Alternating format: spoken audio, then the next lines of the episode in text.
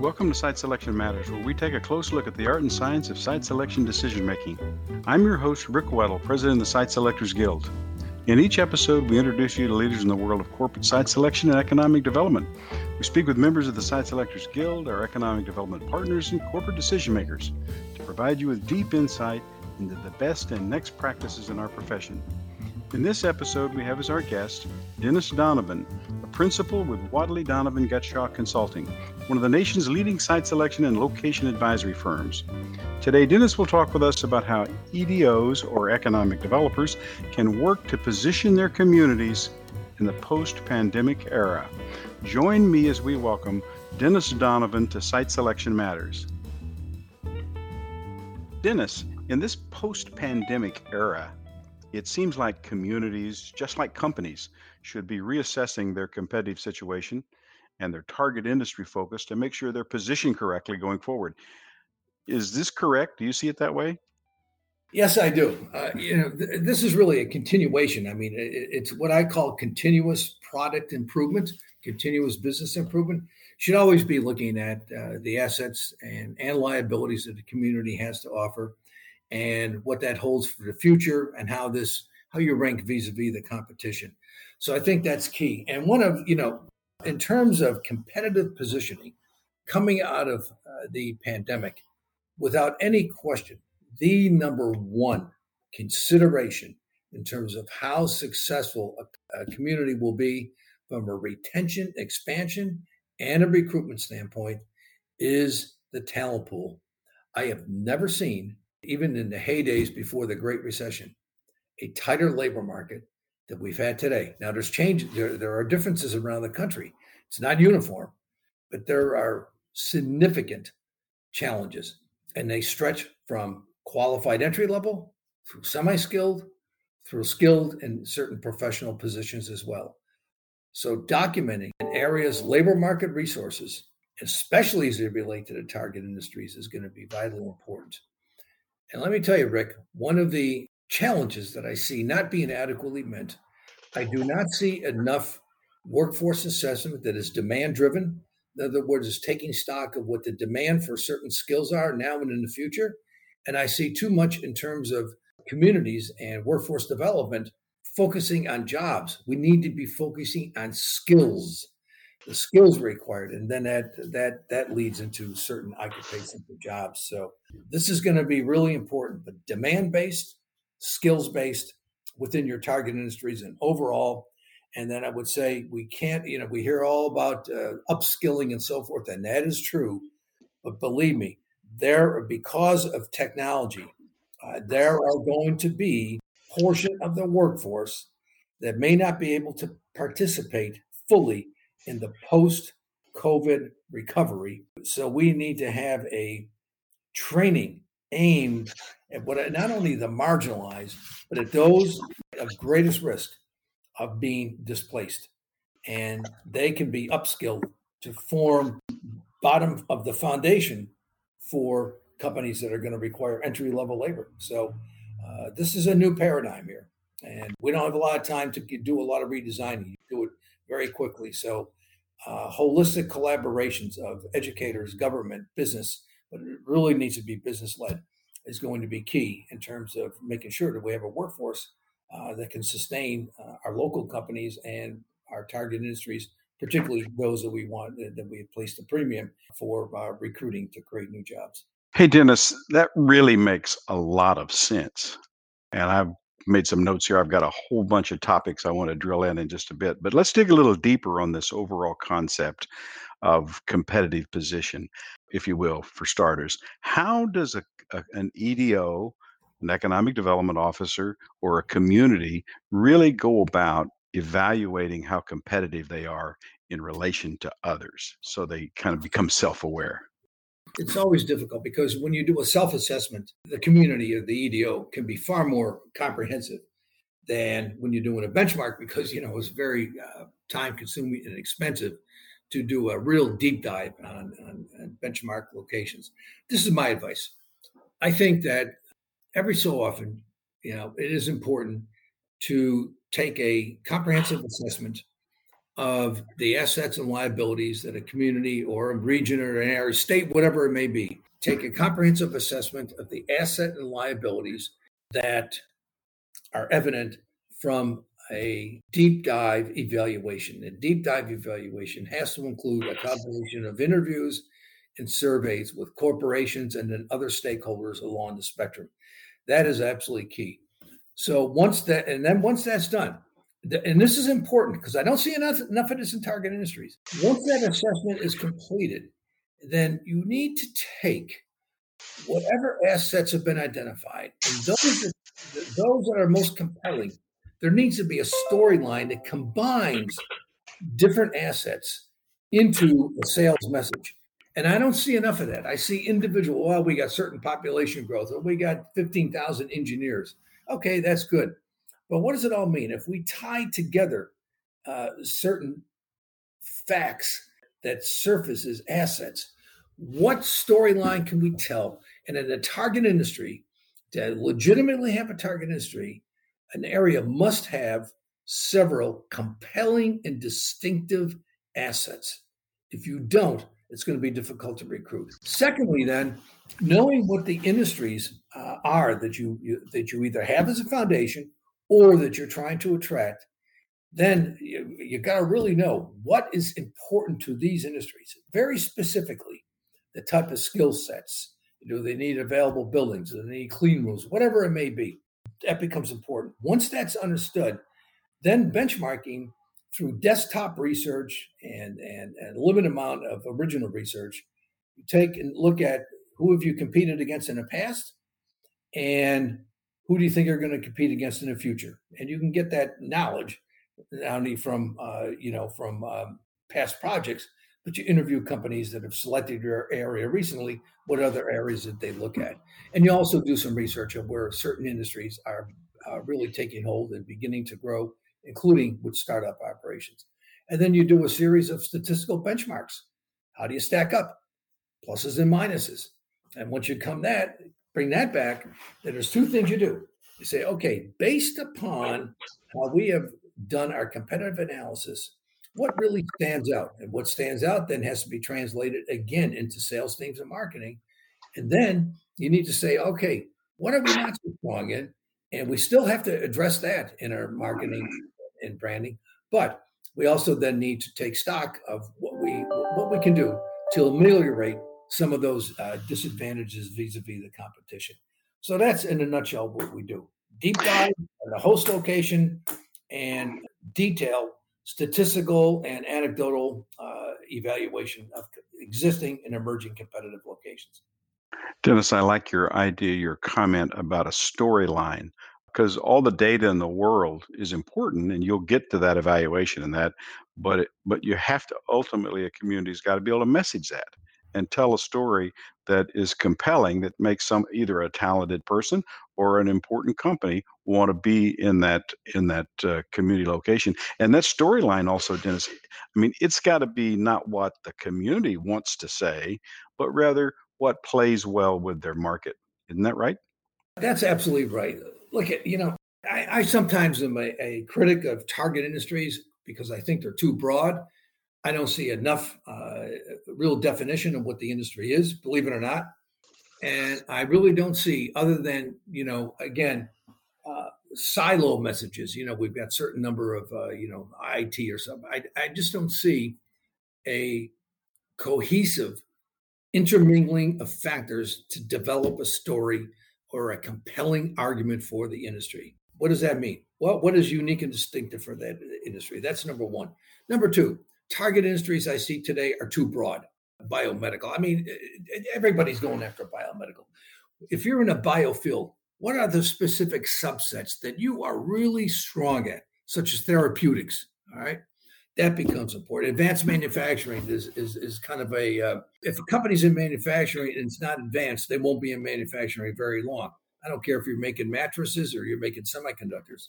So again, in manufacturing, what are the specific industries that you your area has that can support the absolutely most critical requirements of those industries.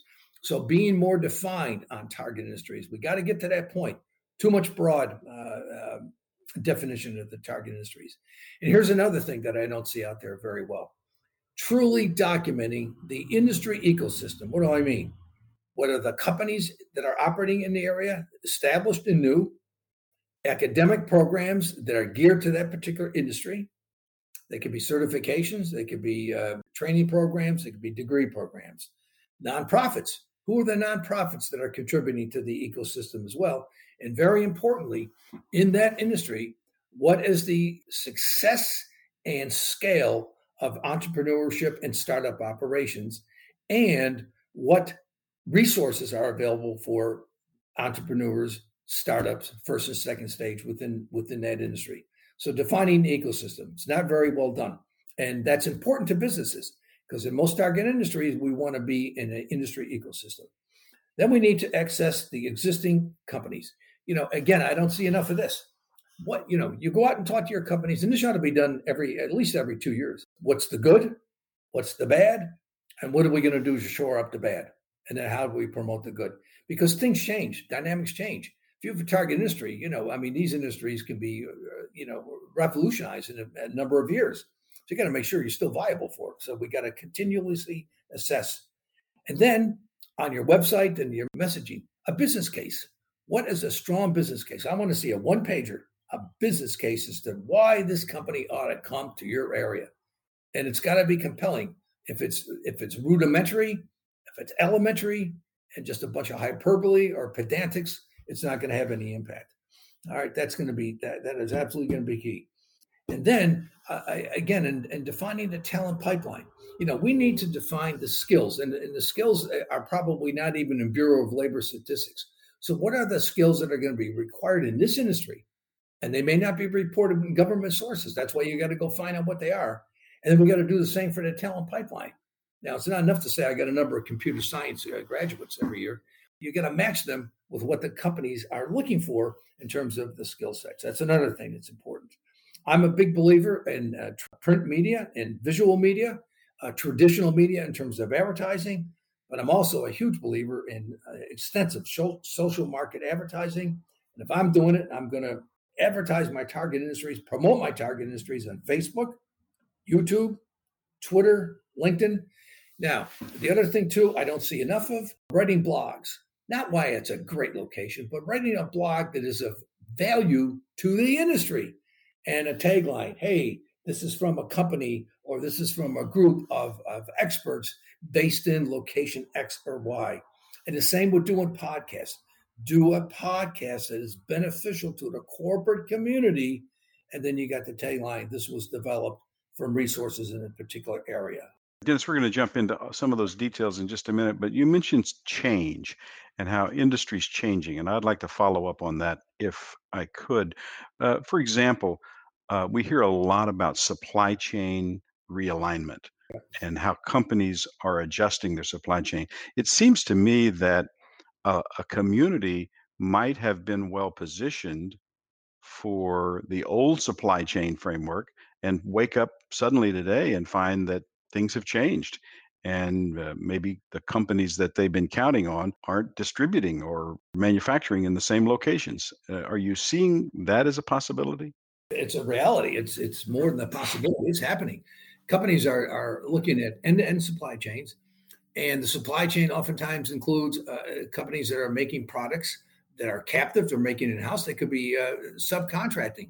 A lot of corporations are saying, "Do we do we even need these subcontractors?" You may be in an area that has a subcontractor to a particular industry. They may need want more subcontractors. They may not. They might want less subcontractors. You know, when you reevaluate your supply chain, there could be too much of a uh, concentration in a geographic area that could benefit your community. It may be a disadvantage to your community. Uh, companies are saying, you know, maybe maybe we don't have enough global diversity, and we need to either cap or or, or relocate capacity locally to more global, or we're going to reshore and bring it in. I can just say that supply chains are getting shorter; they're becoming more regionalized, and they're becoming very, very uh, attuned, more so than ever, to risk and potential disruption throughout that entire supply chain. So they're they are being geographically reformulated in many cases, And so you need to understand that, particularly in your target industries and your foundational industries. That's important. Dennis, you talked earlier about the existing businesses. And as we come out of the pandemic, isn't it a great time for an EDO to uh, update their existing industry or business retention expansion program, touching on the challenges of, let's just say it, work from home, gig economy, all of that, the challenges that that's presenting to communities. What should a community be doing in, in supporting their existing industry in this new work from home environment? Working home is one. But I mean, what we really need to do is, I think, post pandemic, I see a, a role for economic development to uh, be a quarterback, if you will, to help companies, particularly small and mid-sized companies, uh, deal with the new paradigm of, of post-COVID. What are we talking about? Uh, I can remember when we used to have the manufacturing extension services at the land grant universities that really help businesses, particularly with technology and so forth. We need to be doing the same thing. Number one, uh, that in a post pandemic, there needs to be a whole series of resources, toolkits, experts that uh, an economic development agency would have as a as, as, a resource center to allow companies to access those um, resources to be able to fashion a strategy for really for survival and expansion uh, post pandemic. What does this mean? Workplace design. There are implications here for workplace design. There are health and safety issues. There's a work at home versus physical office. I don't believe that you're going to see wholesale remote remote work or work at home. I think it'll be a hybrid. But how do companies cope with that? All right. And then there's the workforce of the future. We have trends of globalization, of technology, and demographic change. You know, we're becoming a, a older country. You know, that's a real serious issue. So they're not in their favor. So having the kind of expertise that to an education and, and consulting with, with your local companies to me is going to be very, very important. This is a new and extended, if you will, uh, role that economic development agencies need to play in retention and expansion. You know, Dennis, you mentioned earlier the word upskilling, and you also mentioned that we're in the tightest labor market you've seen in in many years. Let's talk a little bit more about talent and workforce. You know, as you as you said, you see help wanted signs almost everywhere, but you also see many workers that still haven't or can't find jobs in their preferred career, or maybe aren't uh, equipped, if you will, to compete for the jobs that do exist. What are your thoughts on t- uh, deeper thoughts on talent and workforce and how a community can be effective in addressing this? Again, uh, you know, I, I, think that number one uh, is to assess what are what are the skills that the local businesses need. That's going to be absolutely critical, and it's it's skills versus job. I mentioned before, you know, we really need to start retraining uh, positions that are a higher risk of automation. Food preparation workers, receptionists, front desk, uh, you know, uh, ticket takers, medical assistants, things like this. This is going to be key because the more we can retrain the portion of the labor market that may be left out of this new uh, technology-driven economy, well, then that's going to that that's going to help companies be able to fill positions they can train. And we have to really pay very close attention to the marginalized, you know, the long term underemployed, the disabled, formerly incarcerated. You know, it's going to be important to look at the marginalized elements of, of our workforce and to try to get them into the workforce and be trained with basic skills and so forth. So that's key. Uh, but then manufacturing companies are adopting rapidly what they call Factory 4.0. This is the introduction of artificial intelligence, robotics, other technological innovations. And this is going to require different skill sets. So, understanding what those skill sets are and developing the talent pipeline, uh, really starting at K through 12, but certainly in community and four year colleges, is going to be absolutely critical. This is going to be key. And I also think that uh, talent attraction, yeah, I, man, I mean, you know, we have spent a lot of uh, uh, dollars and resources on recruiting businesses. Now we got to start recruiting talent.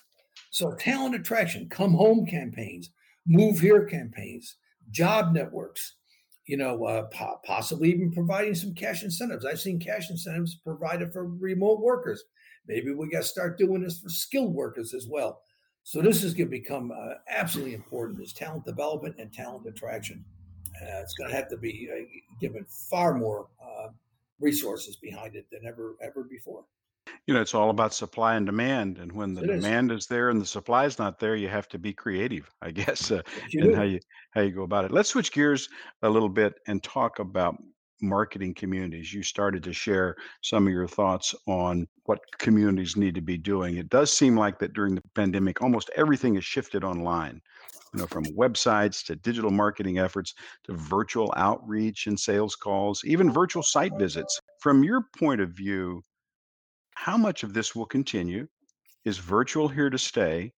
And how does a community take advantage of this change? Yeah, I think it's a great opportunity for communities. Virtual site location decision making is here to stay. Uh, we will take the the process of selecting a new site further along utilizing virtual resources as opposed to on-site resources than ever before. Being able to meet the requirements of companies and consultants that are going to be doing virtual information gathering and analysis is going to be key. So, what does that mean? Well, number one, you got to have a great website. And that website needs to have information that not only consultants, but companies can use uh, as well. And, uh, you know, because the consultants only represent maybe 30, 40, uh, 40% of the marketplace. And so we may have a lot of data that uh, companies or the, you know, the do-it-yourselfers or those that are being helped out by a, a, you know, a professional not in our field, an attorney or something, they're going to need a lot of data. So data-rich websites are going to be really critical as well. But having the ability to do virtual community tours, I would like to see communities offering, uh, you know, you could even do these could be the equivalent of videos, you know, a virtual presentation, if you will, on target industries. You know, we go through the entire ecosystem of a target industry.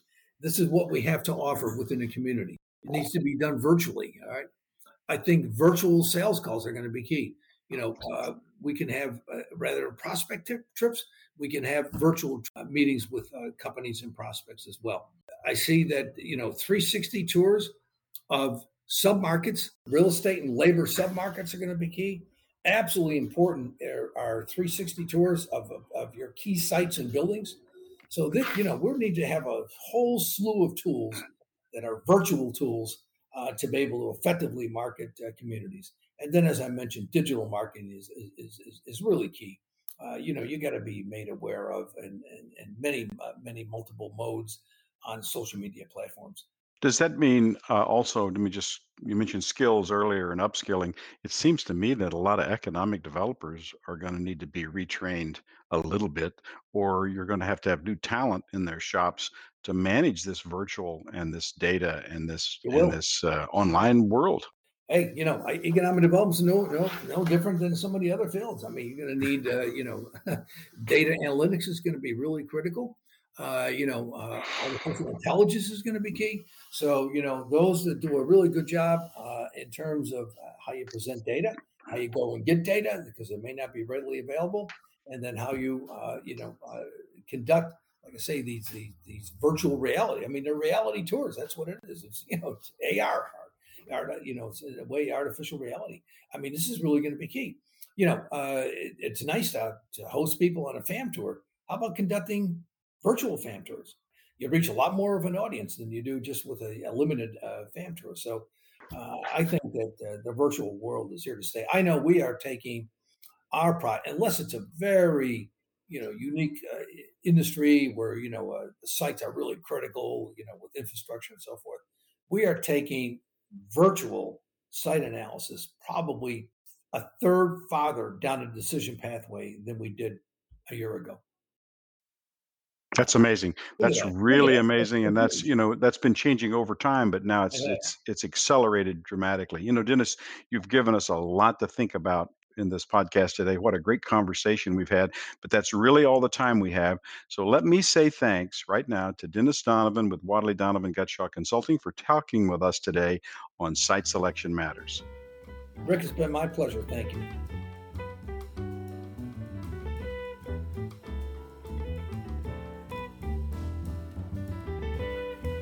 Thanks for listening to this episode of Site Selection Matters. And a special thanks today to Dennis Donovan, Wadley Donovan Gutshaw Consulting for helping us understand how communities can compete in the post pandemic era. What an informative discussion and one that leaves us with a lot to think about. Again, I'm Rick Weddle, President of the Site Selectors Guild. This podcast episode presents my views and the views of my guest, and they do not represent the views or opinions of the Site Selectors Guild or its membership. We hope you'll subscribe to Site Selection Matters podcasts on Apple Podcast, Stitcher, Spotify, or wherever you listen to your podcasts. We look forward to bringing you some great discussions in the year ahead. And until next time, good day.